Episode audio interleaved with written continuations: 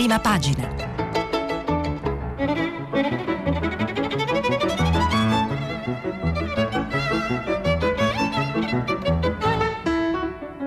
Questa settimana i giornali sono letti e commentati da Annalisa Cuzzocrea, giornalista del quotidiano La Repubblica. Per intervenire telefonate al numero verde ottocento zero cinquanta trecentotrentatré. Sms e WhatsApp, anche vocali, al numero tre tre cinque cinque sei tre quattro due nove sei. Buongiorno, benvenuti a Prima Pagina, domenica ventotto marzo, giornata cominciata un po' prima per l'ora legale, per tutti noi, anche per me.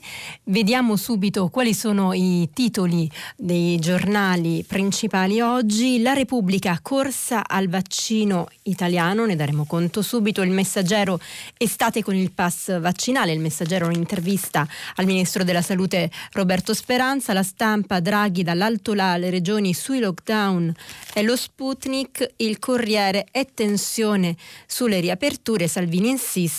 Draghi pronto a rivedere le misure solo se i dati migliorano. Invece il Sole quattro Ore anche questa volta fa un'apertura diversa sullo smart working, che resta per circa per cinque virgola tre milioni di lavoratori, e scrive il Sole, per le aziende è lo scudo anti-Covid. Vi dicevo, cominciamo oggi da Repubblica perché c'è questo approfondimento che firmano eh, Michele Bocci ed Elena Dusi sul vaccino italiano, sulla possibilità di produrre in Italia il vaccino che, come abbiamo visto, è la speranza, l'unica per uscire dalla pandemia.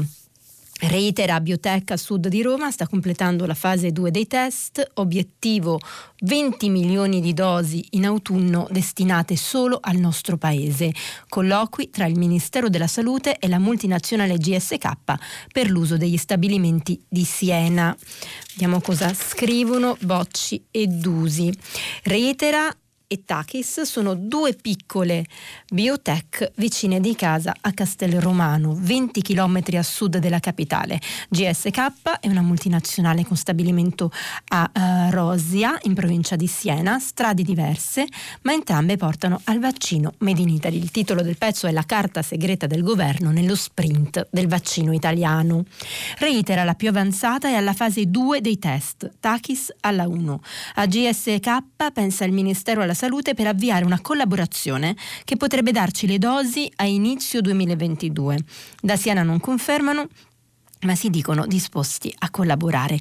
La multinazionale collabora con Sanofi e Medicago, alla, alle quali darà un adiuvante per il loro vaccino, ma lavora anche con CureVac per produrre due vaccini a R N A nel suo stabilimento in Belgio.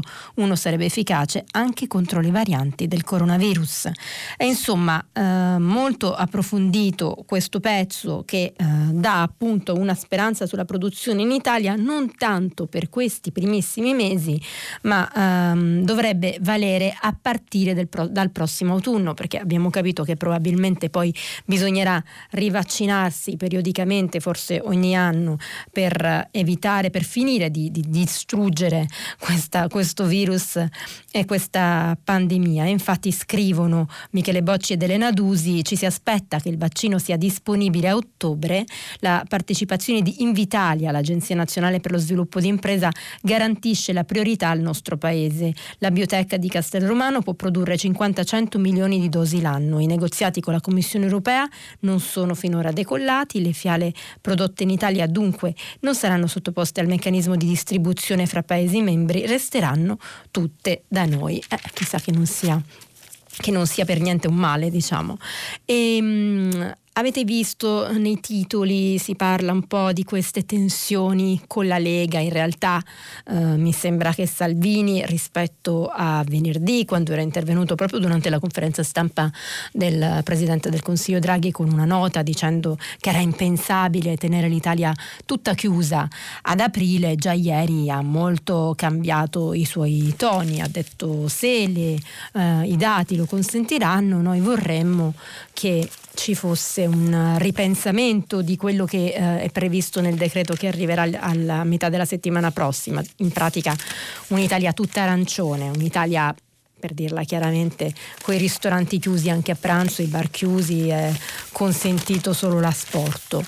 E, Mentre diceva impensabile venerdì, eh, ieri Matteo Salvini diceva se i dati lo consentiranno, che è una cosa che ha detto pure Mario Draghi in conferenza stampa. Ha fatto capire ieri il governo che ci potrebbe essere una rivalutazione periodica di, di questo stop, e anche per questo probabilmente il Presidente del Consiglio vedrà domani il Comitato Tecnico Scientifico per una, avere un'idea ancora più precisa della curva epidemiologica, e vedrà i presidenti di regione scrivere. Eh, Monica Guerzoni sul Corriere della Sera a pagina quattro, un report quotidiano al governo per cambiare i colori delle regioni.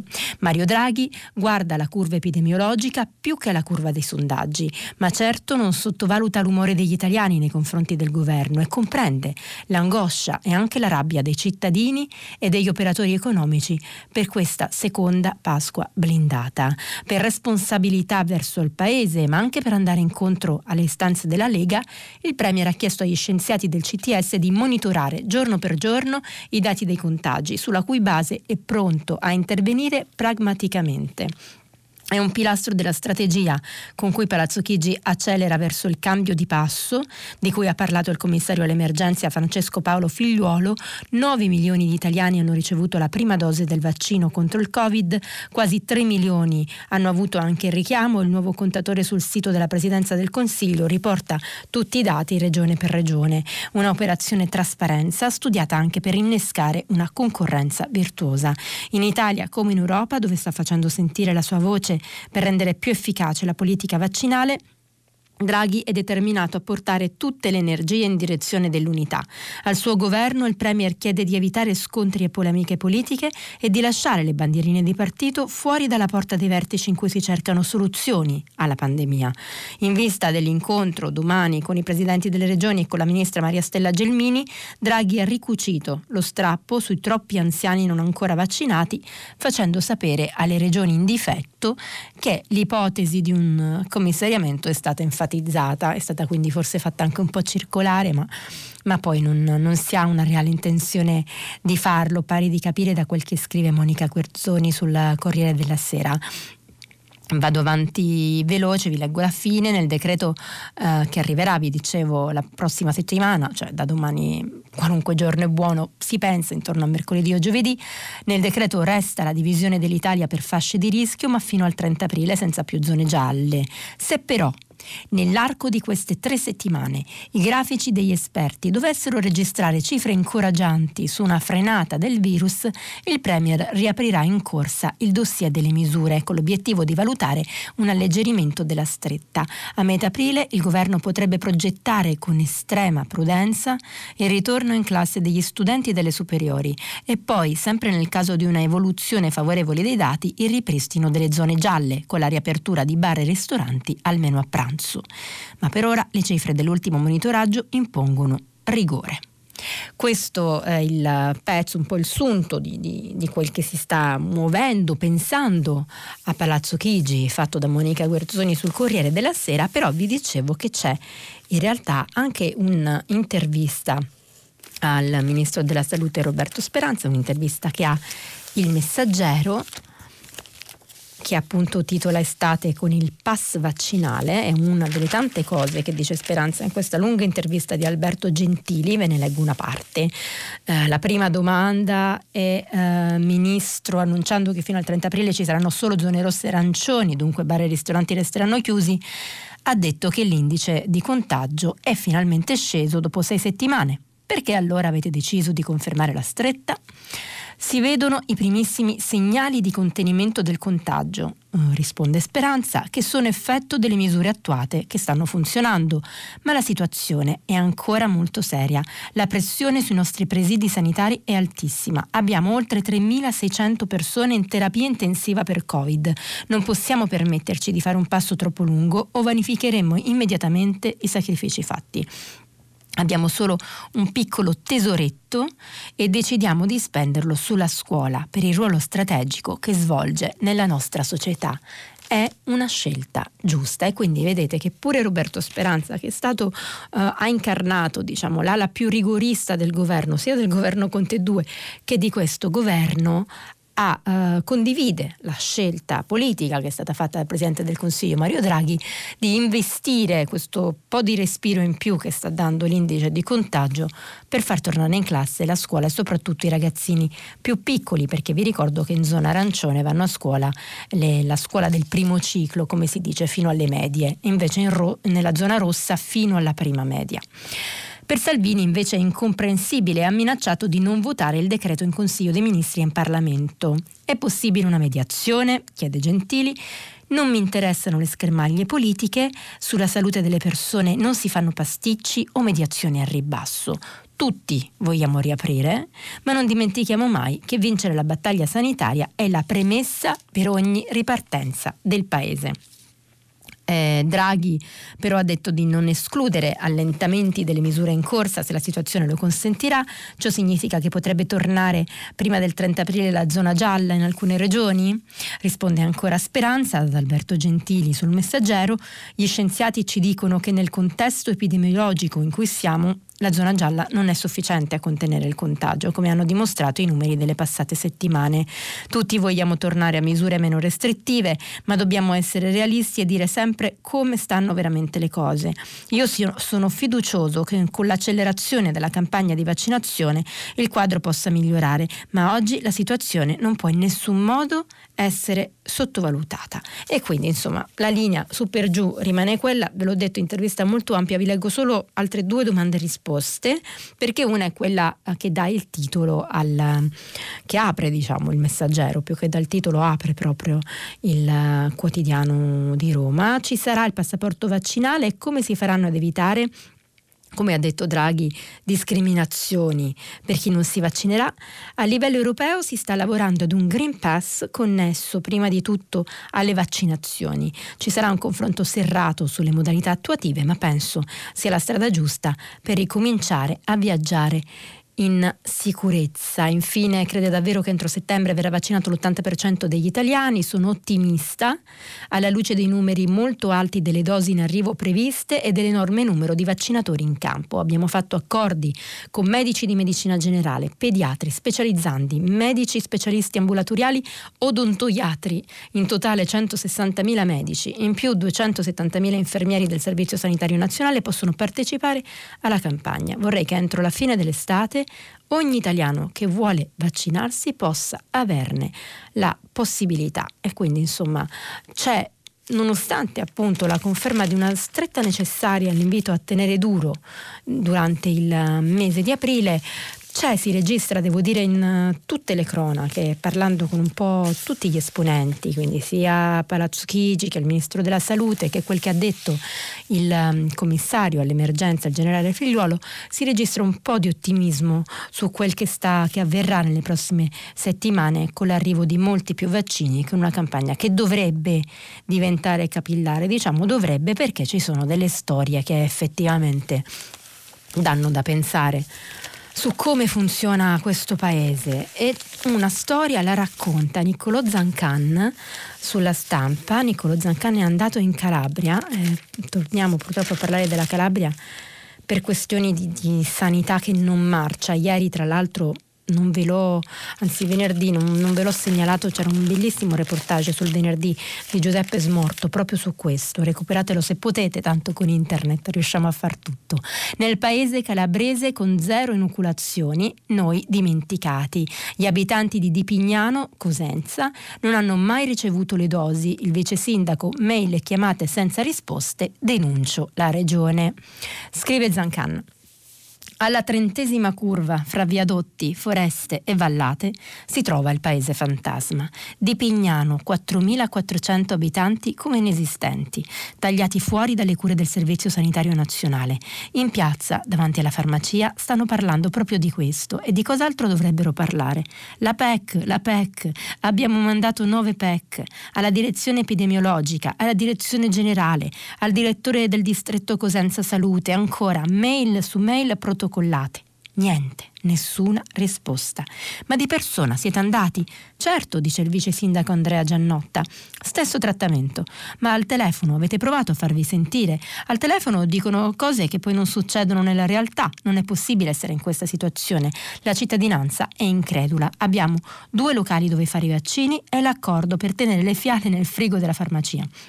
Abbiamo medici e infermieri pronti e in più io, per evitare sprechi, sono andato a chiedere personalmente a tutti i duecentoquaranta ultraottantenni del nostro paese cosa intendessero fare. Quindi immaginatevi questo vice sindaco che va casa per casa dai vecchietti a chiedere se riescono a organizzarsi per avere il vaccino, per distinguere quelli che si rifiutano e quelli che sono allettati da quelli che vogliono e avrebbero diritto di farsi vaccinare subito. Sono centottanta, ho portato la lista con nomi e cognomi, non ci considerano. Così il comune di Dipignano ha diffidato la regione Calabria e minaccia di denunciare lo Stato per abbandono e inadempienza. Dal ventisette dicembre duemilaventi, giorno della prima somministrazione del vaccino, non ha ricevuto neppure una dose. Tre mesi di invisibilità totale. Questa è la storia che poi appunto continua, scritta molto bene, raccontata da Niccolò Zancan sulla Stampa. Chiudo questa, mh, questo inizio sul Covid e sul vaccino ehm, con il Domani, perché il Domani aveva ieri un pezzo, una rivelazione eh, firmata da Francesca Nava, che torna ancora a, a quando all'inizio di questa pandemia, un anno fa, si capì che c'era un problema ad Alzano e Nembro, vi ricordate i due punti dove c'erano i focolai, e, e non si decise, si, si decise di non chiuderli, si era pronti probabilmente per chiuderli, ma poi si decise di aspettare un po', poi si chiuse tutta la regione un po' di giorni dopo. Però intorno a quella storia e per le tante morti che ci sono state dopo che non si è contenuto quel contagio, c'è una causa civile intentata dai familiari delle vittime e c'è appunto c'era stata questa rivelazione di Francesca Nava, che ci torna oggi e dice: i silenzi di Conte e Speranza sul verbale segreto che li smentisce. C'era anche il ministro della salute alla riunione del due marzo duemilaventi, quando si è deciso di rinviare le zone rosse a Bergamo per timore dei costi politici. Le famiglie delle vittime preparano la causa civile. Vi leggo l'inizio. L'ex presidente del Consiglio Giuseppe Conte ha deciso di opporre il silenzio stampa e non vuole commentare la notizia pubblicata da Domani sulla riunione segreta del Comitato Tecnico Scientifico del due marzo duemilaventi, questa è la rivelazione di Nava, in cui per la prima volta sono emersi dati preoccupanti sul contagio nella Bergamasca, durante la quale i consulenti tecnici del governo hanno espresso l'esigenza di cinturare l'area di Alzano Lombardo e Nembro in una zona rossa. Eppure il contenuto di quel verbale appare sempre più rilevante, non solo perché Conte parla di costo politico nel creare nuove zone rosse, ma anche indica uno scarto temporale di tre giorni rispetto alla data, il cinque marzo, in cui l'ex premier ha dichiarato ai P M bergamaschi di essere venuto a conoscenza della situazione epidemiologica in provincia di Bergamo e della richiesta di zona rossa, come dal verbale del C T S del tre marzo. E quindi Conte ha detto: l'ho saputo il cinque, in realtà c'era stata una riunione il due e probabilmente ne era già stato informato. Durante la riunione del due marzo, che sarebbe dovuta restare riservata, era presente anche il ministro della salute Roberto Speranza, che ha sempre dichiarato pubblicamente di essere venuto a conoscenza della richiesta di una zona rossa in Val Seriana non prima del tre marzo duemilaventi, però vedete parliamo di, di davvero poche ore, e di aver chiesto all'indomani, il giorno quattro, al presidente dell'I S S Silvio Brusaferro una relazione più strutturata. Lo racconta Speranza nel libro ritirato dal commercio. Eppure anche Speranza era stato informato già il due di marzo, ma non ne ha mai fatto menzione in pubblico. E insomma si indaga ancora e si cerca di capire ancora se ci sono stati ritardi, se qualcosa si poteva fare di più per mettere al sicuro la Lombardia, che è stata la regione, soprattutto durante la prima ondata, a pagare il costo più alto, ed è un costo pagato in, in vite umane. Politica. Ieri avevamo parlato, vi avevamo raccontato questa storia abbastanza surreale, non trovo un'altra definizione, del um, della persona che un professore, un docente precario, eh, sindacalista, che era stato assunto al Ministero dell'Istruzione da parte del sottosegretario leghista Sasso, nonostante ad aprile parta, una cau- parta la causa in tribunale che gli ha intentato Lucia Azzolina, l'ex ministro della scuola, per insulti e minacce online. Questo sindacalista, questo docente, eh, l'aveva precario, l'aveva presa di mira, la insultava in modo sessista, aggressivo, fomentava una campagna d'odio contro l'ex ministra, era decisamente una campagna d'odio, tra l'altro la chiamava Bocca Rouge per il rossetto rosso, non si sa perché gli desse fastidio questo rossetto rosso. Comunque, che è successo ieri? È successo che il ministro dell'istruzione Bianchi ha chiamato Sasso e gli ha detto: vedi un po' che puoi fare, ma non puoi continuare a collaborare con questa persona e assumerla al ministero, e quindi dovrebbe essere stato mandato via questo Vespa, questo Pasquale Vespa, contro cui appunto comincerà il processo ad aprile. Era a causa tra l'altro di questa campagna che la ministra era stata messa sotto scorta. Tutto questo preambolo per leggervi l'amaca di Michele Serra, che però punta il dito su quella che secondo me è la questione cruciale, perché vi ricordate che ieri il sottosegretario Sasso aveva difeso la sua scelta, aveva addirittura detto, anzi due giorni fa, non ci faremo intimidire, andiamo avanti, è giusto così, deve stare con me. E quindi si chiede Michele Serra, ma la Lega come li sceglie?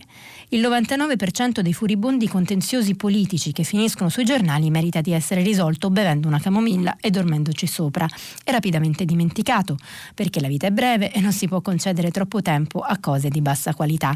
Non ragioniamo di lor, ma guarda e passa, il padre Dante ci indicò la postura giusta da assumere.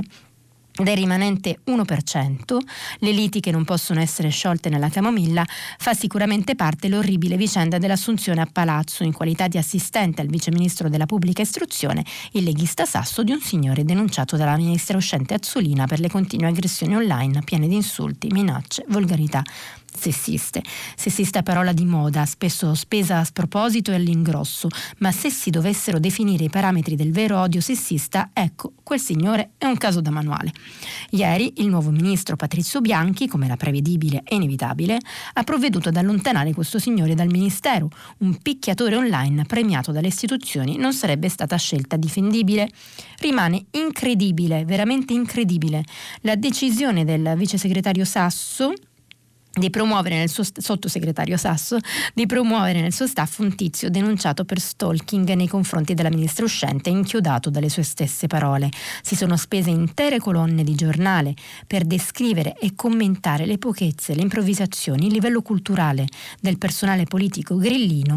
Di quello leghista si parla assai meno. Che cosa ci fa uno come Sasso al Ministero della Pubblica Istruzione? E quindi molto duro il commento di Michele Serra su quanto accaduto intorno a questa storia.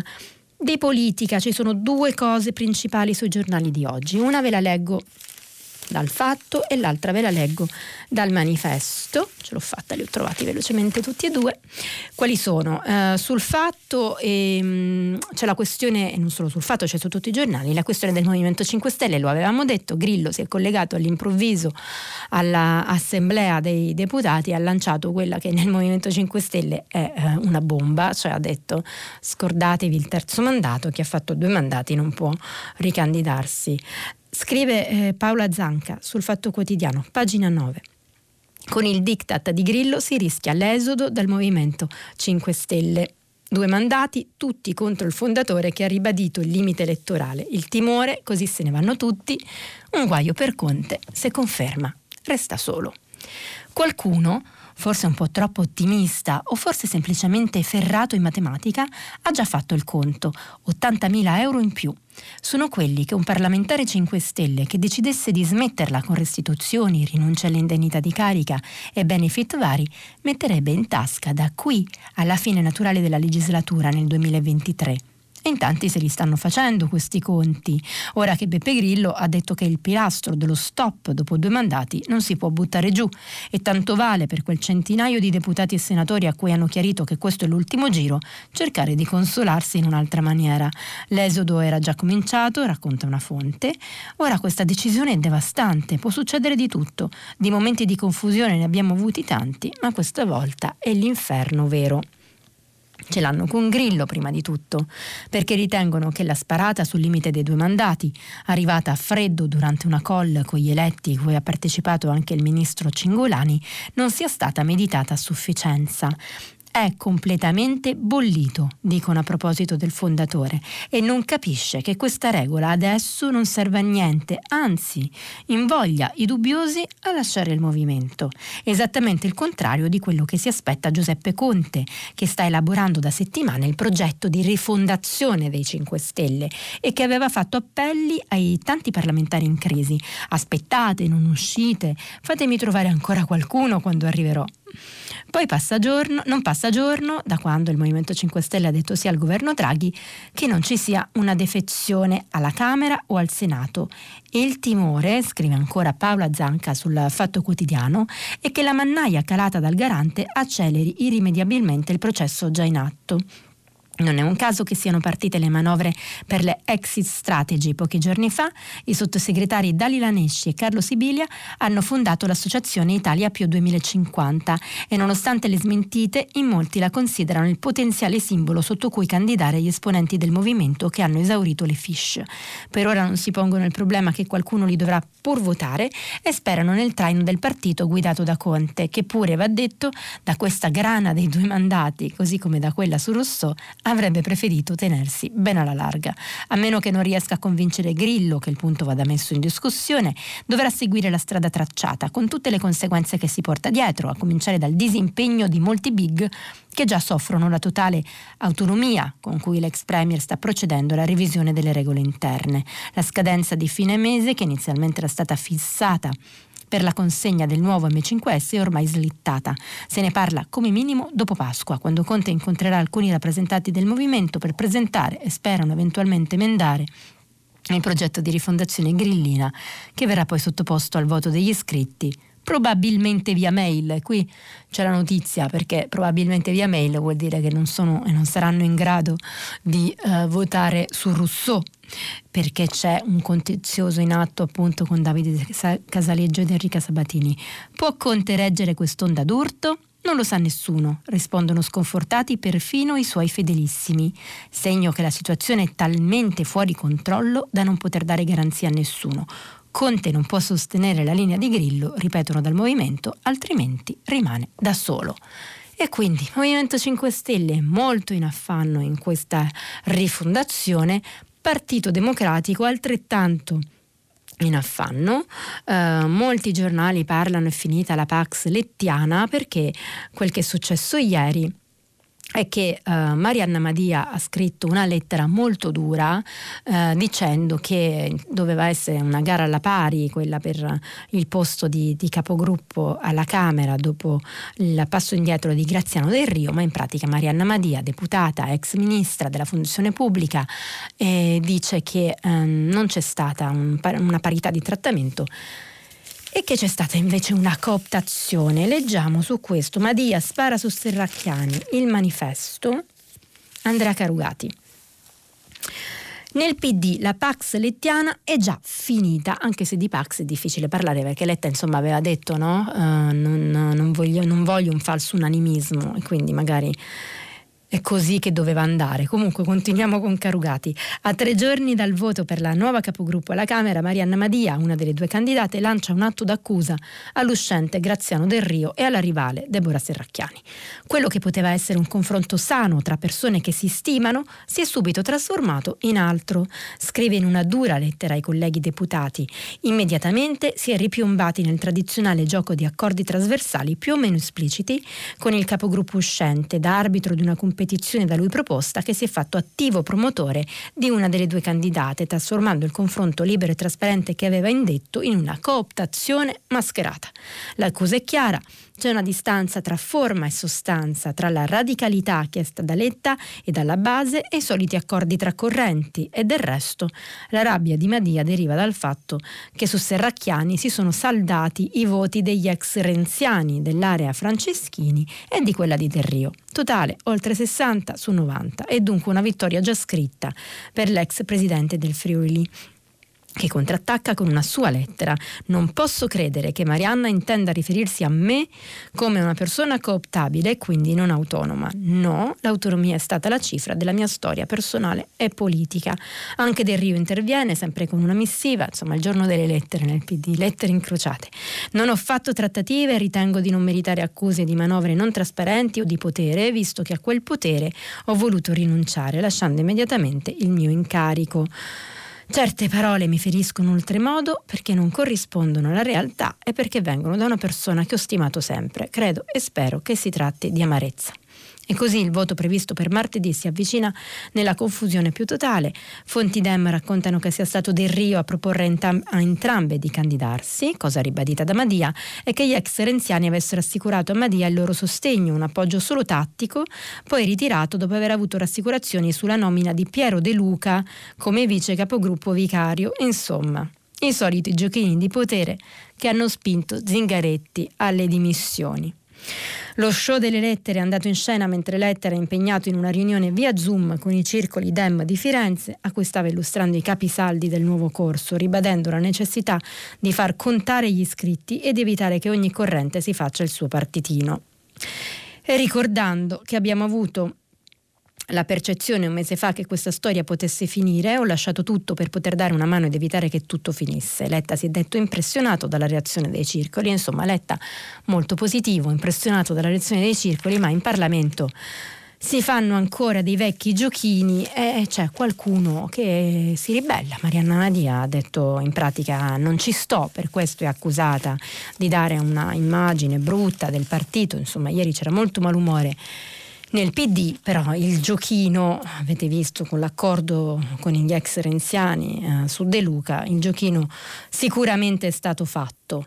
E, mh, sul P D vi devo assolutamente eh, dire una cosa, perché c'è un, devo dire, molto bello, un long form, un approfondimento di Repubblica, sono questi long form, quindi ci sono quattro pagine sul giornale scritte, eh, coordinate dal vice direttore Carlo Bonini, scritte da Stefano Cappellini, Emanuela Lauria, Luciano Nigro, Concetto Vecchio, Giovanna Vitale, e ehm, che fanno un po' il punto, raccontano in che condizioni si trova eh, questo partito, e c'è alla fine di, di queste pagine un'analisi eh, dell'ex direttore di Repubblica Ezio Mauro, che dice eh, nulla è realizzato, nulla è perduto, la fabbrica del riformismo riapre, riapre quindi con l'arrivo di Enrico Letta. Vi leggo l'inizio Uh, di questo editoriale. La questione è semplice, la soluzione è difficile. Visto da fuori sembra quasi un problema di scuola. C'è un'area vasta e c'è un recipiente molto piccolo. Come si risolve la questione tra il contenuto e il contenitore? Nel frattempo, gran parte di ciò che non entra nel recipiente va perduto, si smarrisce, finisce per dissiparsi o isolarsi, col risultato che alla fine i conti non tornano quasi mai e il quesito rimane senza risposta. Ma una domanda che da anni rimane aperta, sospesa, in politica, è una domanda inevasa e si trasforma in un dubbio. Che fare dunque del P D se non riesce ad assorbire, interpretare e rappresentare l'idea di sinistra che pure vive nel paese?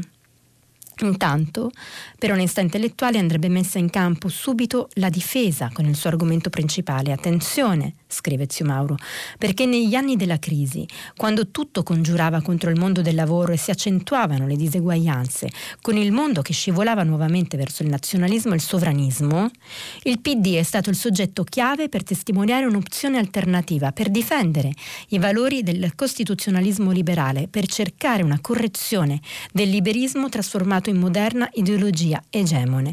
In sostanza è la forza che nella tempesta ha portato in salvo i lari e i penati della tradizione, o almeno ciò che ne restava dopo l'ottantanove, ha mantenuto vivo il rito e il culto per gli ideali e i valori antichi e, camminando controvento, ha infine salvaguardato il concetto di sinistra nella traversata del deserto, custodendolo fin qui depurato, liberato, aggiornato ma comunque superstite e vivo.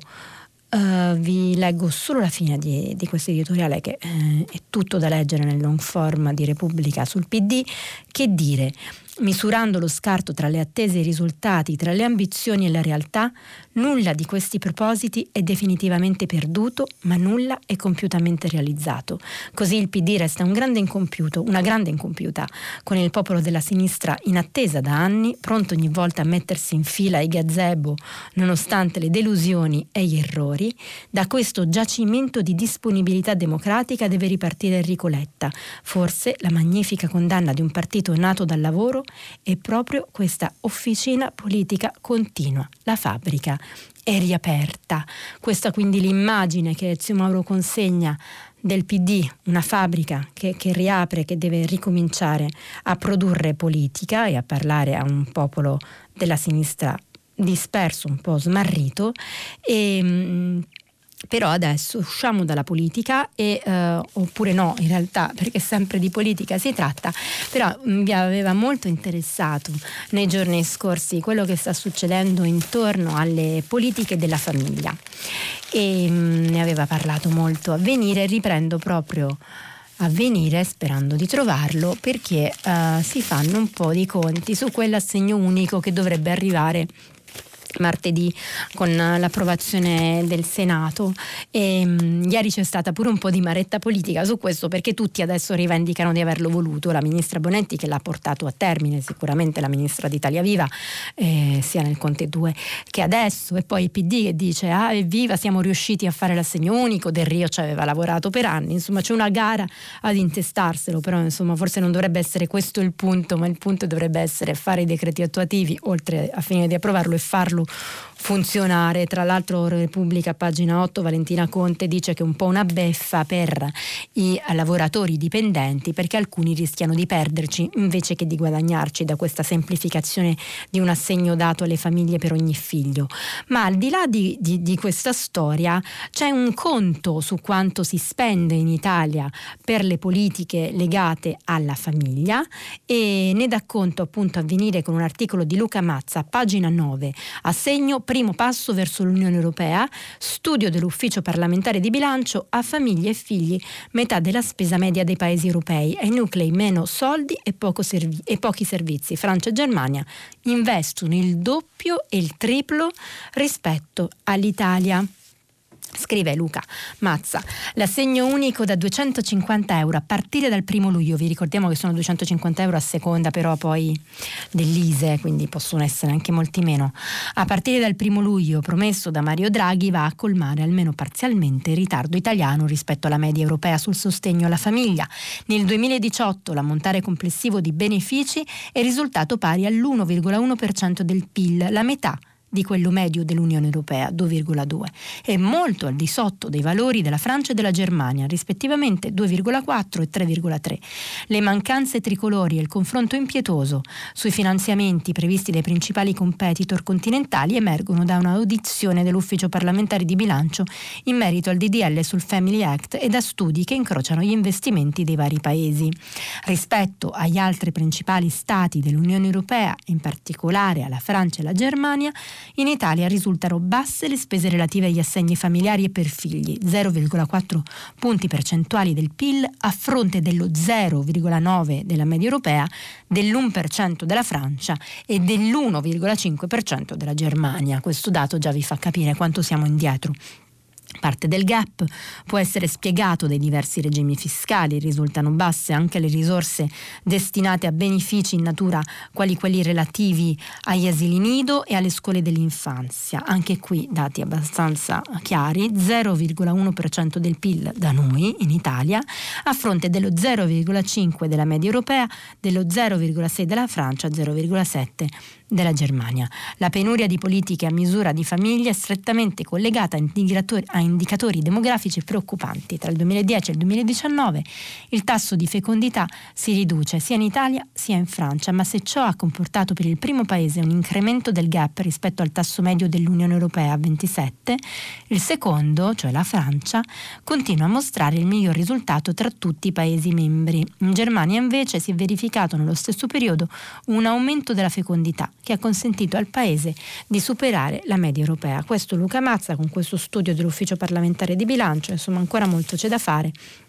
Vedremo se almeno sull'assegno unico si andrà avanti. C'era un pezzo sul Tempo che vi volevo leggere, perché ogni tanto mi chiedete di, di giustizia, e eh, il pezzo parla eh, di quel che ha in mente la nuova ministra della giustizia, Marta Cartabia. Eh, la pagella ai giudici è il primo passo per una vera riforma della giustizia, scrive Riccardo Mazzoni sul, su questo intervento sul Tempo. Qualcosa si muove sul fronte della giustizia, anche se c'è il rischio che l'appello del Capo dello Stato per velocizzare la riforma si scontri con le contraddizioni di una maggioranza eterogenea su tutto, ma che nella contrapposizione tra giacobini e garantiti trova sicuramente la più insidiosa pietra d'inciampo. Nella Costituzione materiale che si è affermata da Tangentopoli in poi, l'equilibrio dei poteri è palesemente saltato a beneficio dell'ordine giudiziario e dei suoi terminali mediatici, con la politica relegata a un ruolo più succube che subalterno, per cui anche le rivelazioni di Palamara, una bomba atomica che in qualsiasi altra democrazia occidentale avrebbe aperto un vero e proprio scandalo di Stato, qui hanno avuto l'effetto di una pi- pistola d'acqua, scusate c'è scritto pisto, pisola pistola d'acqua, provocando solo qualche dimissione marginale, ma lasciando intatto il sistema. La riforma del C S M, ad esempio, che dovrebbe spazzare via il peso abnorme delle correnti, è ancora in gestazione e sembra la montagna che sta per partorire un topolino, perché lo spirito di corporazione ha finora prevalso sulla necessità di voltare pagina. Riportare la giustizia italiana nell'alveo del dettato costituzionale dopo i ripetuti strappi del ministro Bonafede, questa è l'interpretazione che ne dà sul Tempo Riccardo Mazzoni, a partire dal fine processo mai, sarebbe un'urgenza democratica, ma vanno anche superate le contraddizioni della riforma dell'ottantotto, che ha lasciato troppe zone grigie fra processo accusatorio e inquisitorio, un ibrido che ha spalancato le porte allo strapotere dell'accusa. Ora ci sarebbe una duplice strada obbligata: ripristino effettivo del principio di non colpevolezza e ritorno al giusto processo di ragionevole durata, così come nel processo civile vanno garantiti in tempi non biblici i diritti dei singoli e la competitività del Paese. Ci sono anche altri giornali su questo che danno conto proprio del fatto che la ministra Cartabia, su questi due punti identificati dal Tempo, si è proprio messa al lavoro. Per finire vi volevo, volevo finire con una cosa un po' positiva, che è un po' come abbiamo fatto ieri con il pezzo del Foglio, perché oggi invece è La Stampa che dedica il suo specchio, il suo inserto culturale al viaggio. Sì, viaggiare, mi sa che era proprio il titolo. Cerco di ritrovarla perché volevo leggerli, c'era un pezzo di Domenico Quirico. Aspettate un attimo, abbiate pazienza, qui ci siamo un po' persi. Niente, non troviamo La Stampa. Comunque insomma era tutta un, ci sono tutta una serie di articoli sulla necessità, eccola qua, di tornare a pensare quantomeno al viaggio. Ecco, specchio, inserto culturale della Stampa, eccolo qua. Allora, scusatemi, eh. Viaggio dunque sono, ce l'ho fatta, Domenico Quirico. C'è una bellissima foto molto grande su due pagine di una macchina che percorre un tornante in mezzo agli alberi, che dà appunto, comunica un'idea di libertà che probabilmente è quella che serve a tutti noi eh, in, in lotta con questa pandemia. Ora che viaggiare non si può, se non per i comprovati motivi, mi accorgo che muoversi liberamente ti allunga la vita, scrive Domenico Quirico. La riempie di volti e di paesaggi, di canti, di suoni, di dolori, sì anche quelli, e di orizzonti che non conoscevi. Le tue vecchie idee crollano e ne nascono di nuove. Scopri davvero che tutti sbagliamo ed è la lezione più importante da tenere con te quando torni a casa. Anche il viaggio in fondo è una sospensione nel vuoto, come la quarantena per la pandemia, ma il primo solleva in te una sensazione di eternità, la seconda solo un senso di vuoto e di morte. Il viaggio è uno spazio in continuo movimento dove ehm, oddio scusate oggi, dove sembra fermarsi solo il tuo tempo intimo. Osservi e nel contempo ti stupisci, ti commuovi, senti la tenerezza degli uomini e il timore davanti all'ignoto, ti osservi mentre guardi dentro di te. Questo eh, Domenico Quirico sullo Specchio della Stampa, sul viaggio, mi sono ricordata, andatevi a cercare i pezzi sui giornali sulla Birmania, che non vi ho letto ma sono dei reportage molto duro, duri su quanto sta accadendo in, in Birmania. Io mi fermo qui adesso, pubblicità e il filo diretto subito dopo con voi. Annalisa Cuzzocrea, giornalista del quotidiano La Repubblica, ha terminato la lettura dei giornali di oggi. Per intervenire chiamate il numero verde ottocento zero cinquanta trecentotrentatré. Sms e WhatsApp, anche vocali, al numero tre tre cinque cinque sei tre quattro due nove sei. Si apre adesso il filo diretto di Prima Pagina. Per intervenire e porre domanda ad Annalisa Cuzzocrea, giornalista del quotidiano La Repubblica, chiamate il numero verde ottocento zero cinquanta trecentotrentatré. Sms e WhatsApp, anche vocali, al numero tre tre cinque cinque sei tre quattro due nove sei. La trasmissione si può ascoltare, riascoltare e scaricare in podcast sul sito di Radio tre e sull'applicazione Rai Play Radio. E allora eccoci alle vostre telefonate, vi ricordo che stiamo pubblicando i messaggi sul sito di Radio tre, poi ne leggerò qualcuno, vediamo chi c'è. Pronto? Pronto, buongiorno. Buongiorno, chi è, da dove chiama? Allora, io mi chiamo Marta Maddalona e chiamo da Cosenza. Oh, ecco appunto, abbiamo letto proprio da lì. Sì, esatto, sono molto contenta di parlare con lei proprio perché in tutti questi giorni le mie riflessioni erano che la Calabria è stata toccata da alcuni, alcuni articoli. Quello sul venerdì non l'ho ancora visto. È ah, ma... un bellissimo reportage eh, di Giuseppe sì, Smorto, sì, no, sì, sì. Ovviamente assolutamente da ritrovare. E allora, la mia, la mia riflessione era la seguente. L'altro giorno lei parlava anche delle elezioni. Io ho pensato che... Certo. Sì, si voterà in Calabria, si voterà per la regione e non si sta parlando di, di elezioni né si sta parlando di politica in senso, nel senso più, diciamo, più normale. È no? vero, del non dibattito. Si è neanche capito chi si candida, no? Vero, no, esattamente, eh. È proprio questo il vulnus, non sappiamo, non, eh, nessuno, nessuno si fa avanti, le, le discussioni proprio veleggiano su livelli infimi di, di giochi, di sì, poltrone. Sono girati ma nomi. Non era questo che... La mia riflessione era proprio questa, sono contenta che si cominci a parlare della Calabria al di là dell'aneddoto. La Calabria è stata al centro dell'attenzione per la questione dei commissari che poi certo. non ha tanto tuonò che non piove. ehm, sono anche contenta che, cioè sono contenta e mi dispiace che si parli di Dipignano. Dipignano tra l'altro ha una storia che sarebbe bello raccontare non perché Non, non vengono vaccinati, ma perché contiene una... Non la sento più, ah, non l'ho sentita per un attimo. Dicevo, mi diceva i che contiene... di Dipignano che sono arrivati in tutta Italia, uh-huh. anche fuori dall'Europa, parlano, parlavano un gergo poco conosciuto, ah. che è una pagina culturale importante, studiata proprio da, da mio marito, che da gallese... Eh, sono quaranta anni che studia la Calabria, ecco, quindi la narrazione è diversa di questa regione, al di là di, di questi fatti culturali volevo dirle che noi qui da, da, cioè, dalla vita quotidiana stiamo tentando di organizzarci, certo. per esempio per la chiusura dei piccoli ospedali, per fare degli interventi quotidiani per rimediare a quello che, che la politica non, non, non dà. Fa. Questo è l'unico dibattito che che si muove, ovviamente non, non lo si può vedere e non, non, non voglio dilungarmi, però è questa la Calabria che sotterraneamente riesce in qualche maniera a mettere delle pezze perché il dibattito non esiste, perché il rapporto con le istituzioni è veramente, veramente complicato.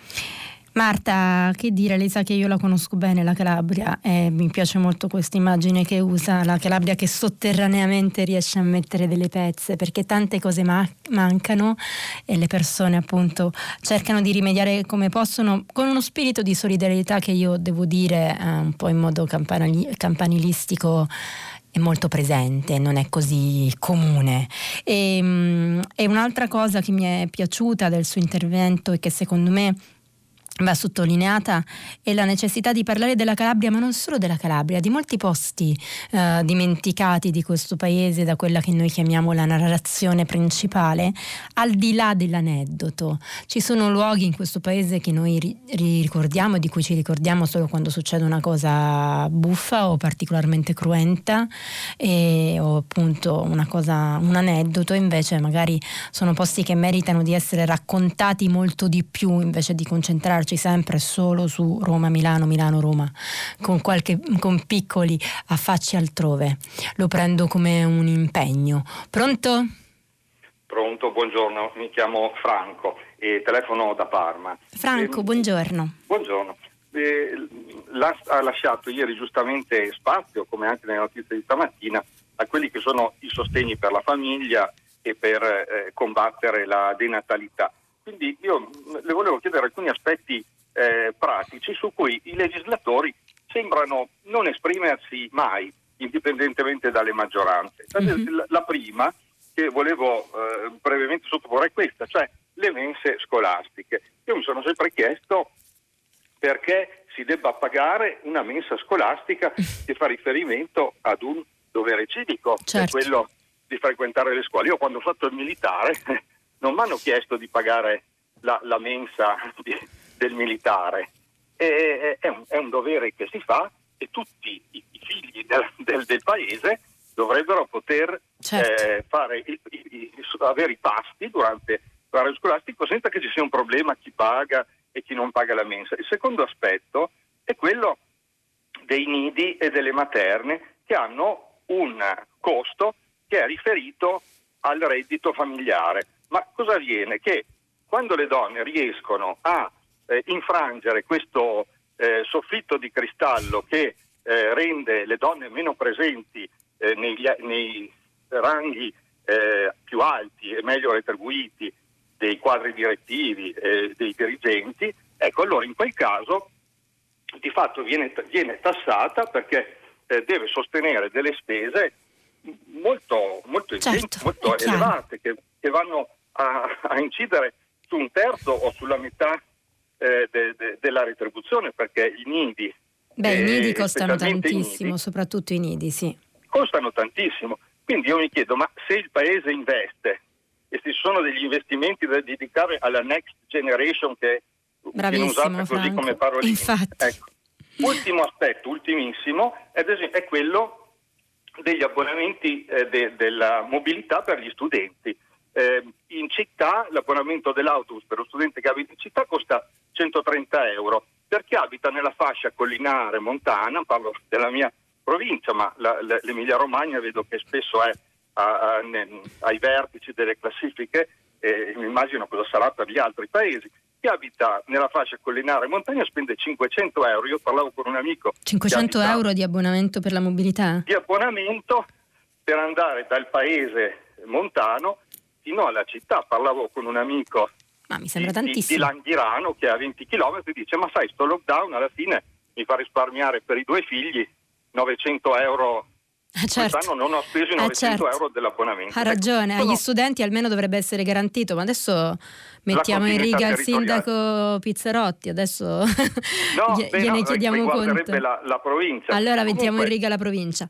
Comunque, ehm, sono no, tre esempi. Ha ragione, ecco, Franco, sono tre esempi Franco. molto concreti, molto concreti. Voi riuscite davvero a cogliere il punto certe volte, perché si continua a parlare nei fondi, ah, facciamo più asili nido, ma il punto Il punto non è solo fare più asili nido, è garantire servizi essenziali e soprattutto non farli pagare. E le mense scolastiche, dove c'è il tempo pieno, però voglio ricordare che in questo paese il tempo pieno è garantito dal centro al nord, e al sud ce n'è pochissimo, e quindi le mense non ci sono proprio, non è che sono a pagamento, proprio non ci sono, e invece dovrebbero esserci e dovrebbero essere garantite, perché si è visto quanto sia fondamentale per lo sviluppo di un bambino in quell'età poter avere accesso a a dei processi formativi che sono quelli che uh, ci sono e sono garantiti dal tempo pieno, soprattutto quando ci sono lavoratori, genitori lavoratori che non possono prendersene cura, insomma tutte le cose che sappiamo. Tra l'altro c'è una disparità tremenda sulle mense scolastiche, sono successe cose terribili, vi ricordate, no? A Monza, quando c'è stato il caso degli immigrati, cui veniva chiesto un requisito in più per tenere proprio fuori i bambini immigrati dalle mense. Insomma, ci si gioca molto su questi soldi che bisogna pagare per la mensa, e sarebbe il caso che non si facesse. E poi i nidi, che costano davvero tanto, e se lavori costano, se hai due stipendi costano ancora di più, e non dovrebbe essere così.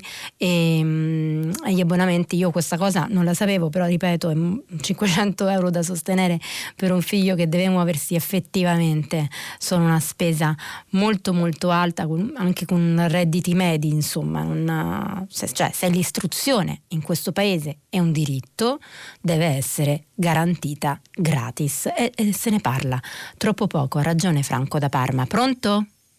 Oh, sì, buongiorno. Buongiorno. Eh, il mio nome è Giorgio, io chiamo da Cornaredo, in provincia di Milano. Guardi, si parla di un ulteriore scostamento. Sì. Bilancio, c'è sì. Un ulteriore debito per venti miliardi sì. in aggiunta a quello già deciso dalla legge di bilancio.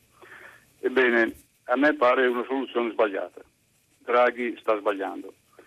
La questione è che stiamo aumentando il debito sulle spalle dei figli, dei nipotini, mm. è così. In modo indegno, indegno, mentre francamente bisognerebbe ricorrere a maggiore imposizione fiscale a danno, diciamo così, sulle spalle di quegli strati di popolazione che in questo momento non hanno grossi problemi per la crisi. Uh-huh. Io le faccio un esempio che sembrerà sorprendente, però sia nella crisi del duemilaotto che nella crisi di due anni fa, dell'anno scorso, gli strati anziani della popolazione non sono tutti eh, nulla tenenti, gli strati anziani della popolazione sono quelli che si sono difesi in modo migliore. Ebbene, lì eh, sarebbe una cosa morale se noi intervenissimo recuperando una parte di quei venti miliardi che si dice di dover distribuire sotto forma di altri ristori. Lei tenga presente che abbiamo delle situazioni patrimoniali di questo tipo che non sono colpite bene nel nostro paese. Certo. La prima questione è, diciamo, l'ammontare grosso dei depositi, dei depositi di cui tutti ci lamentiamo, le banche li stanno colpendo, ma è lo Stato che deve colpirli. Depositi, soldi tenuti fermi. Voglio dire, Monti fece quell'incremento della imposta patrimoniale sui conti deposito, che arrivò, arriva al tre per mille. Questa va ritoccata, va aumentata. C'è un'altra questione. Noi anziani, e faccio il caso mio per non offendere uno, a volte siamo curati molto bene dal Servizio Sanitario Nazionale. Io ho avuto un mese di Covid a casa, per fortuna ho curato benissimo da una dottoressa di base. Ebbene, ho pagato meno di settantacinque euro, di cui verrà restituito a me il venti per cento con, con l'I R P E F. Con la, la... E quindi è una cosa indegna. Tenga presente che, oltretutto, sarebbe bene che noi anziani pagassimo i ticket in rapporto all'I S E E nostro, perché il patrimonio è distribuito sugli anziani. Bene, cose di questo tipo fanno capire che noi dobbiamo promuovere una vera solidarietà tra le generazioni, e la dobbiamo smettere di caricare i bambini, ai piccoli che non si sanno difendere, caricati del nostro debito pubblico. Mi stia bene, buona giornata. Buona giornata Giorgio. Una posizione eretica, perché ormai quando si parla di riforma fiscale nessuno vuole prendere una posizione così netta come quella che lei descrive, che, che è una posizione di parte della sinistra di questo paese. Però ultimamente di patrimoniale sento parlare solo a quella sinistra che è rimasta fuori dal Parlamento, come appunto a Pippo Civati e al suo possibile.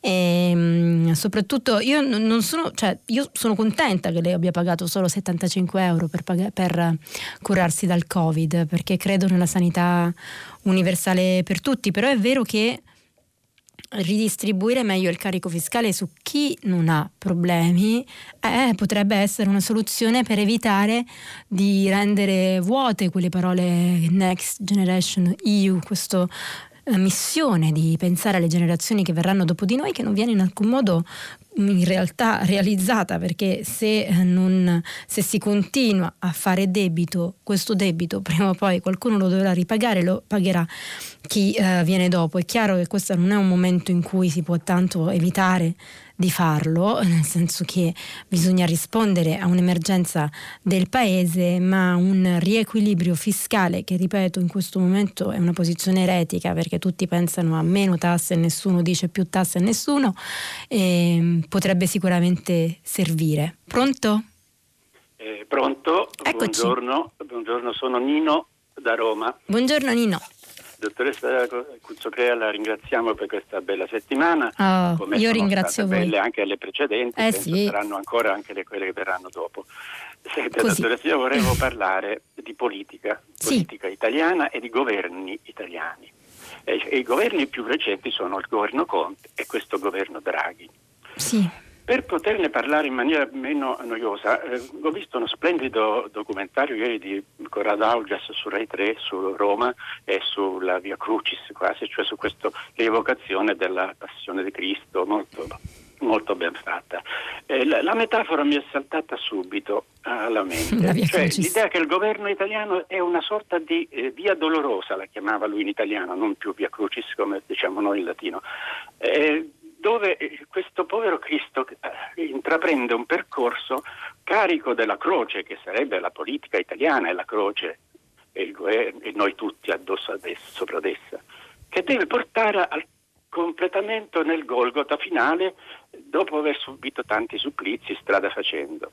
Eh, se vogliamo parlare di Conte, eh, eh, mi sembra che quello che ha intrapreso questo percorso, condannato a portare questa croce della politica italiana, però nella prima curva uno sgambetto di un falso apostolo lo fa cadere, eh, si rialza, eh, sostenuto da altri eh, diciamo partecipanti alla gara, chiamiamoli così, e, e, e fa un altro percorso. Stavolta il P D mi pare che si, si presta ad sostenerlo, uh-huh. e, e, ma un altro sgambetto di un altro falso pseudo apostolo lo fa cadere brus- bruscamente, veramente la seconda volta, e lui prova a rialzarsi ma eh, cerca aiuti, appigli per sostenere questo peso della croce, ma arrivano, eh, cro- crolla ma- ma- terza caduta be- bella sonora.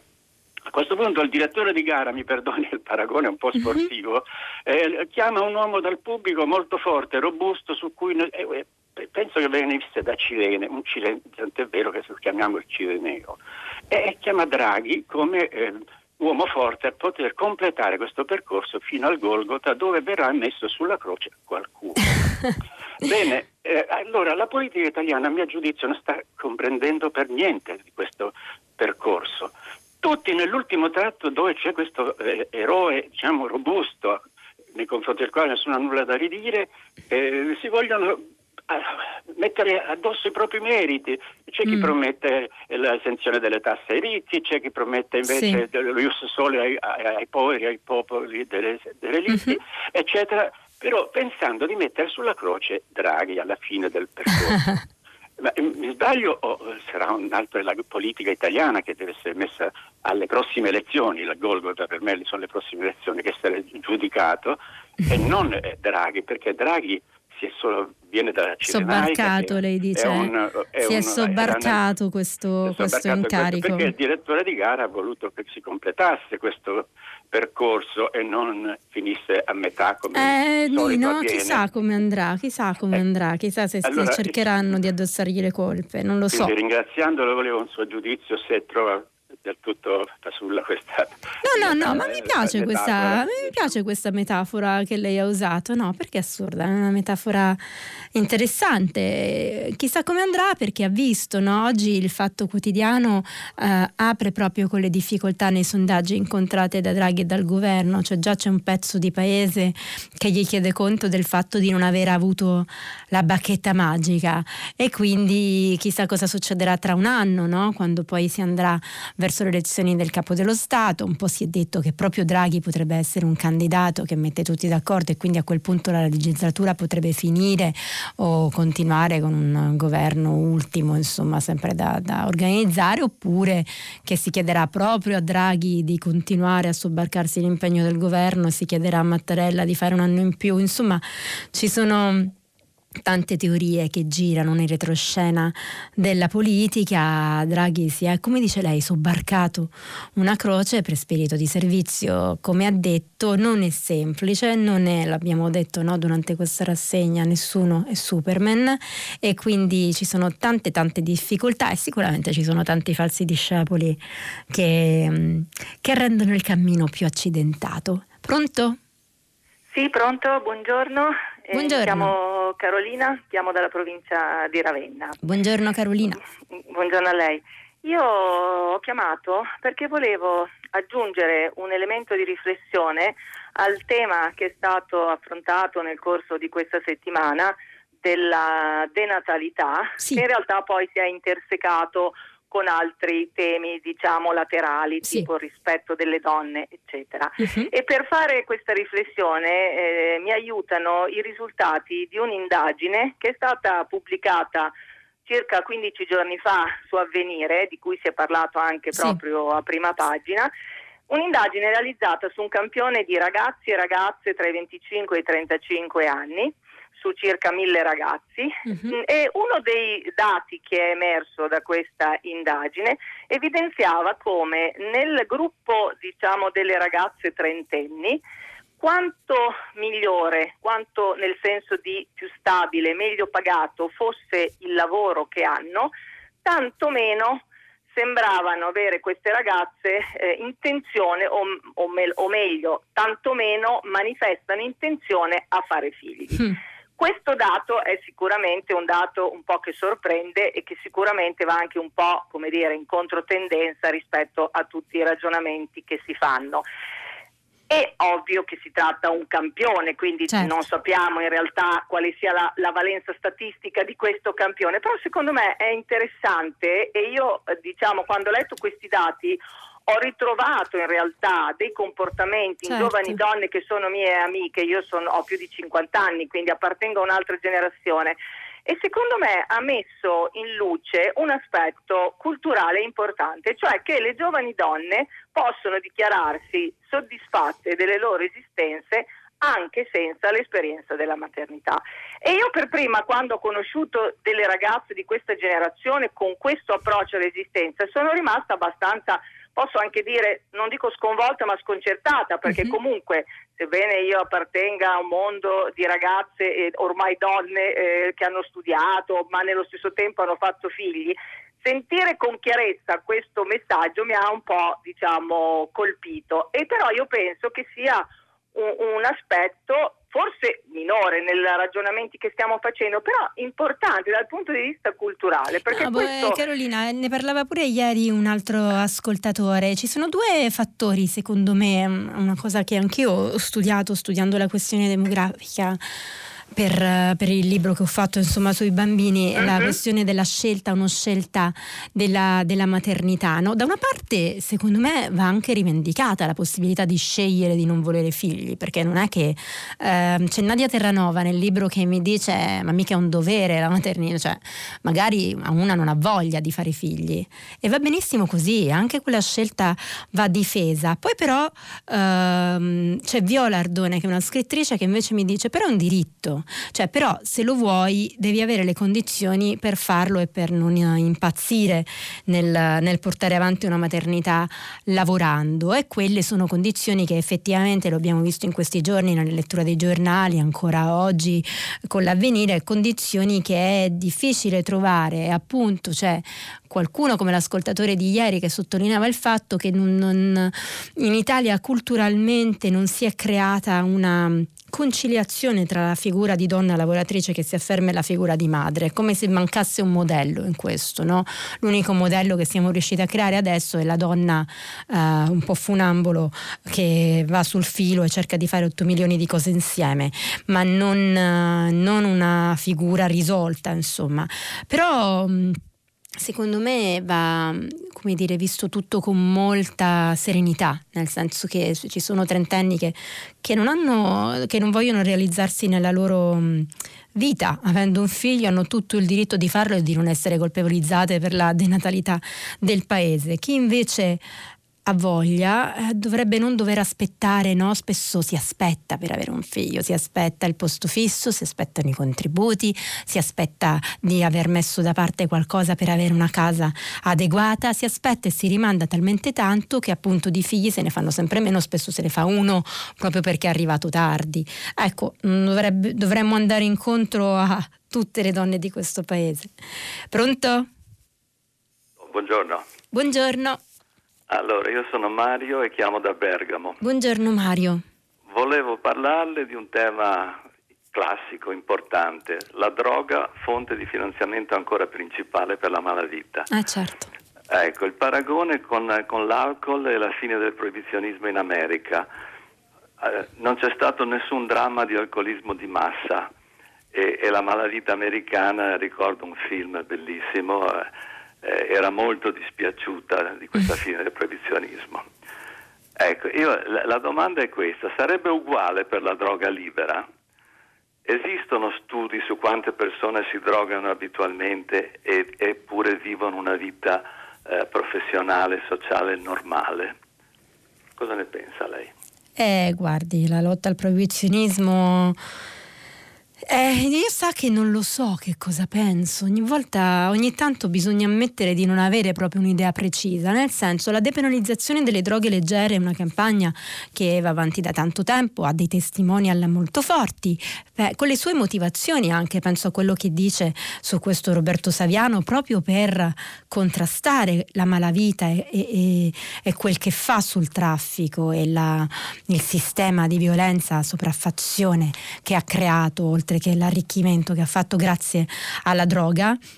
Ci sono appunto anche in Parlamento, c'è cioè addirittura un intergruppo per la depenalizzazione delle droghe leggere, che mi vede abbastanza d'accordo. E però se lei mi parla di tutta la droga, ecco, non ho mai pensato che la soluzione a un problema sia, come dire, risolverne solo un pezzo, no? Che è quello del traffico. E credo che sulla lotta agli stupefacenti, eh, come quelli che si trovano fuori dalle scuole, come il crack, come Le, le, le pillole che adesso vengono date ai ragazzini nelle discoteche, non va fatta uh, non proibendole, ma va fatta fermando questi traffici, e anche con una campagna di informazione molto più capillare, molto meno episodica di quella che facciamo, no? Spesso scopriamo, poi si, si vanno a fare delle indagini su questo, mi è capitato di fare delle inchieste su questo e si scoprono delle cose terribili, si scoprono delle cose terribili che ti rivelano le persone che stanno sul campo, come le persone che lavorano nei S E R T, con le tossicodipendenze, e quindi non, non c'è secondo me una soluzione così facile come quella di depenalizzare, le ripeto, droghe leggere, ci intendiamo, la canna forse, tutto il resto no, c'è un altro lavoro da fare, almeno per quanto mi riguarda. Pronto? Buongiorno, Buongiorno. Sono, Gab- sono Gabriella. Buongiorno, chiamo Gabriella. Da, chiamo da Reggio Calabria. Oh, che bello. Buongiorno Caramba. A lei. Mi dica. Eh, ringrazio molto Prima Pagina per avermi dato la parola, e premetto che la mia è una ironia amara, un humor amaro.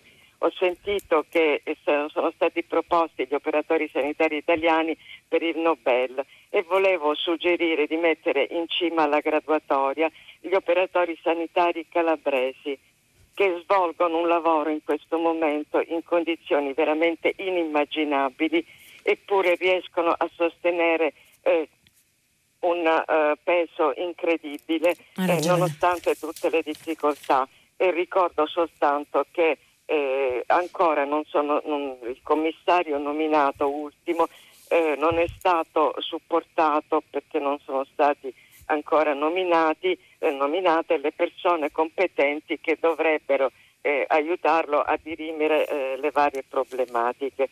Eh, ci resta eh, come dire eh, eh, l'ironia, l'umor, ripeto, amaro, però eh, essendo anche eh, io un medico, so benissimo cosa vuole dire per i miei colleghi in questo momento lavorare in una realtà come questa. Al di là di tutte le passerelle eh, dei vari personaggi, avremmo bisogno di molta più concretezza. Tutto.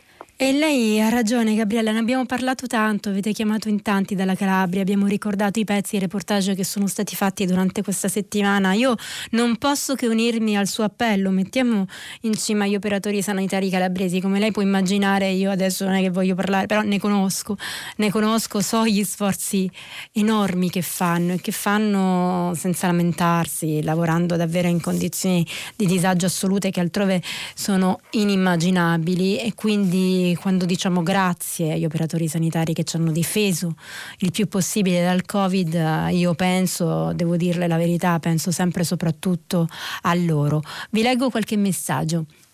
Va bene che il ministro Bianchi licenzia il molestatore della Azzolina, ma visto che il sottosegretario Sasso continua a difendere il Vespa, perché si chiama appunto Pasquale Vespa questo molestatore, va cacciato anche lui, altrimenti è come tirare la pietra e nascondere la mano. Saluti Peppe Amato, e Peppe Amato è d'accordo quindi con quello che ha scritto su Repubblica Michele Serra, che non diceva cacciatelo, però diceva insomma dove li prendono.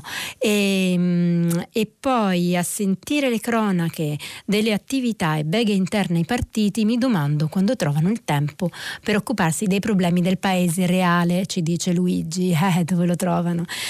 E però insomma stare in un partito è una cosa, è una cosa complicata, eh. Le beghe interne sono anche abbastanza naturali. Buongiorno, perché aprire le scuole fino alla prima media e non alla terza, tanto a quell'età sono ancora accompagnati dai genitori? Chiede Alessandro da Varese.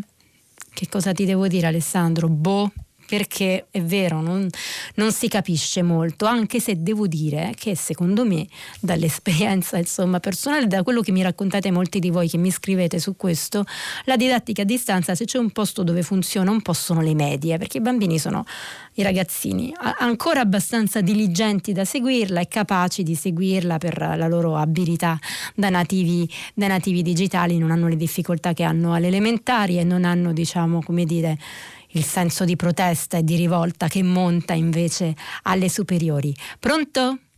È pronto, buongiorno. Buongiorno. Eh, sono Paola, chiamo dalla penisola sorrentina e io stamattina vorrei... Che bello Paola. Vorrei ricordare un anniversario, in realtà qualcosa di più, insomma nel duemilauno si inaugura la prima stazione della metro dell'arte a Napoli. Ah. Eh, era partita la cosa nel novantacinque, quindi ancora prima. Io vorrei ringraziare, e mi sembra buono farlo, vorrei ringraziare quegli amministratori pubblici e privati, ma soprattutto il critico d'arte Bonito Oliva, che hanno fatto questo progetto straordinario per eh Napoli. Beh, sì, è bellissimo. Eh, hanno praticamente messo l'arte contemporanea così negletta, così incompresa dappertutto, l'hanno messa davanti agli occhi di tutti, fuori dai musei, in luoghi di percorrenza. È una cosa straordinaria. L'arte contemporanea, come tutta l'arte ovviamente, però l'arte contemporanea è di casa a Napoli.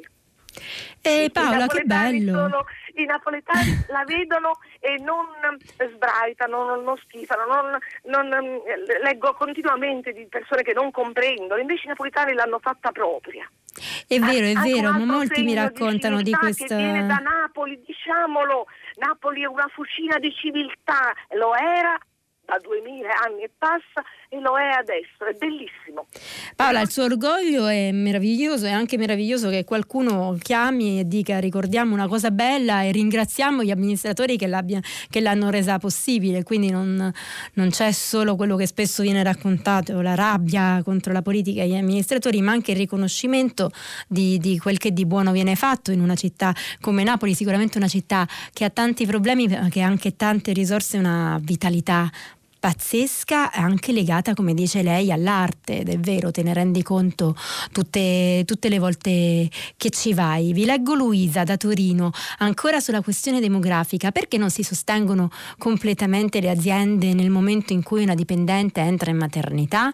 Ad oggi le imprese, soprattutto le piccole imprese, si ritrovano dei costi pesanti di gestione e sostituzione della dipendente madre, costi che faticano a sostenere, di questo anche bisogna essere consapevoli e cercare delle soluzioni. A Luisa si può fare di più, però c'è l'I N P S che le aiuta, le imprese, no? Che paga la madre in maternità, insomma una struttura che pensa a questo problema delle aziende c'è, che poi si possano aiutare di più le aziende con uh, delle contribuzioni e tutto il resto, si figuri, si può sempre fare di più, però forse bisogna anche accettare il fatto che una lavoratrice ha diritto a diventare madre, no? Pronto? Sì, buongiorno. Eccoci. Sono calabrese come lei. Oh madonna, quanti eh, calabresi, che bello. Mi dica. Pronto? Chiamo, per, per, chiamo Ferdinando e telefono da Gerace, il paese del bravissimo magistrato Gratteri. Sì. Il borgo medievale meraviglioso. La, volevo parlare della questione meridionale, sì, della quale se ne parla dai tempi di Giustino Fortunato, ecco, di Gaetano Salvemini, cioè da un secolo. E mi vorrei ricordare in modo particolare il grande economista Keynes, il quale ha detto per le aree che hanno problemi un po' arretrate, diciamo, è indispensabile che ci siano investimenti, investimenti, eh sì, investimenti. Eh sì. Eh. Ora, noi meridionali abbiamo pagato per l'alta velocità, ma non l'abbiamo vista qui in Calabria, abbiamo pagato per il MOSE di Venezia con tutti gli scandali che ne sono seguiti e così, così per tante altre cose, insomma, che non abbiamo visto. Adesso dovrebbero arrivare, ci auguriamo molto presto, dei miliardi dall'Europa. Una buona percentuale di questi soldi è indispensabile che sia investita al sud, investimenti. Non chiediamo soldi dati regalati, diciamo, su un piatto d'argento, ma chiediamo investimenti, cioè alta velocità, che arrivi a Reggio Calabria, certo, che vada oltre, che poi arrivi anche a Palermo. E chiediamo inoltre che lo Stato si trasformi da pubblico in privato, cioè che sorgano tanti tanti villaggi turistici su una delle coste più belle del mondo. Ne ho viste parecchie nel mondo, ma la Taranto, ha ragione, ce ne sono tante Taranto, nel mondo, ma nessuna così trascurata come quelle calabresi, bisogna, bisogna ammetterlo, su cui si potrebbe sicuramente investire molto molto di più. Ferdinando, che dire, lei c'entra un punto a pagina due del Messaggero oggi, si dà conto del C N E L che dice che la pandemia ha aumentato il divario tra nord e sud, però c'è anche un'intervista che vi volevo leggere, poi non l'ho fatta, al ministro dei trasporti nuovo Giovannini sul Mattino, che dice appunto che i fondi del recovery saranno destinati molti al sud, che non ci sono sono quelli, ma ci sono, come ha sempre ripetuto il ministro del sud, l'ex ministro sud Provenzano, altri fondi europei che si possono destinare al sud. E poi Giovannini dice anche che si apre il, si comincia a pensare all'idea del ponte de sullo stretto, del tunnel sotto lo stretto, però a parte questo, che diciamo torna sempre, eh, è vero che anche il governo Conte due nell'ultima versione del recovery plan aveva molto puntato sul, sul mezzogiorno, non per una questione di, di sussidio, insomma, di aiuto, ma proprio perché se non riparte il mezzogiorno è difficile riparta il resto del paese. Facciamo un'ultima telefonata breve perché poi vi devo proprio salutare. Pronto? Pronto, buongiorno. Buongiorno, chi è, da dove chiama? Io chiamo da Assisi, mi chiamo Mario Romagnoli. Che bello, Mario da Assisi, mi dica.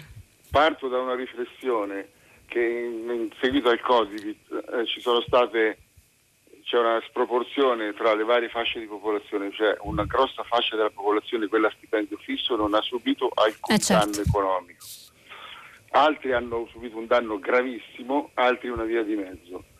Ora io ritengo che sarebbe corretto eticamente che quelli che non hanno subito danni, e addirittura alcune categorie che ruotano intorno alla sanità addirittura hanno guadagnato, eh, si tassino, cioè il governo le tassi, perché eh, automaticamente non, nessuno lo farà, eh, per cui una percentuale dello stipendio fisso venga per un anno ridotto del cinque, del dieci, del quindici, dell'uno per cento, ma a tutti quelli che sono a stipendio fisso per un anno.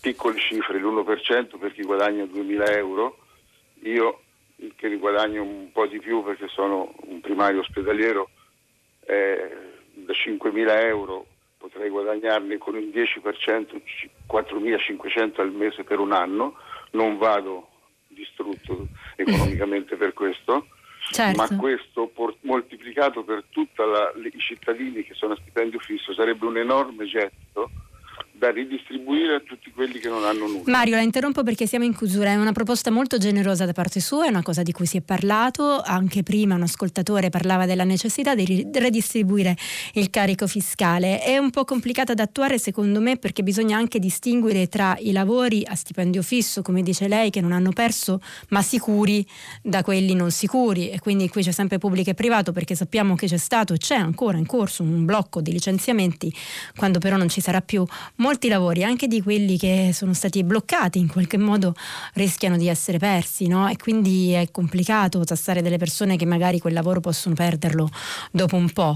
Uh, però eh, di sicuro condivido quel che dice lei e quel che diceva l'ascoltatore di prima sulla necessità di farci tutti carico di quel che sta succedendo, di non pensare che tanto ci pensa il debito, perché non, non può assolutamente funzionare così.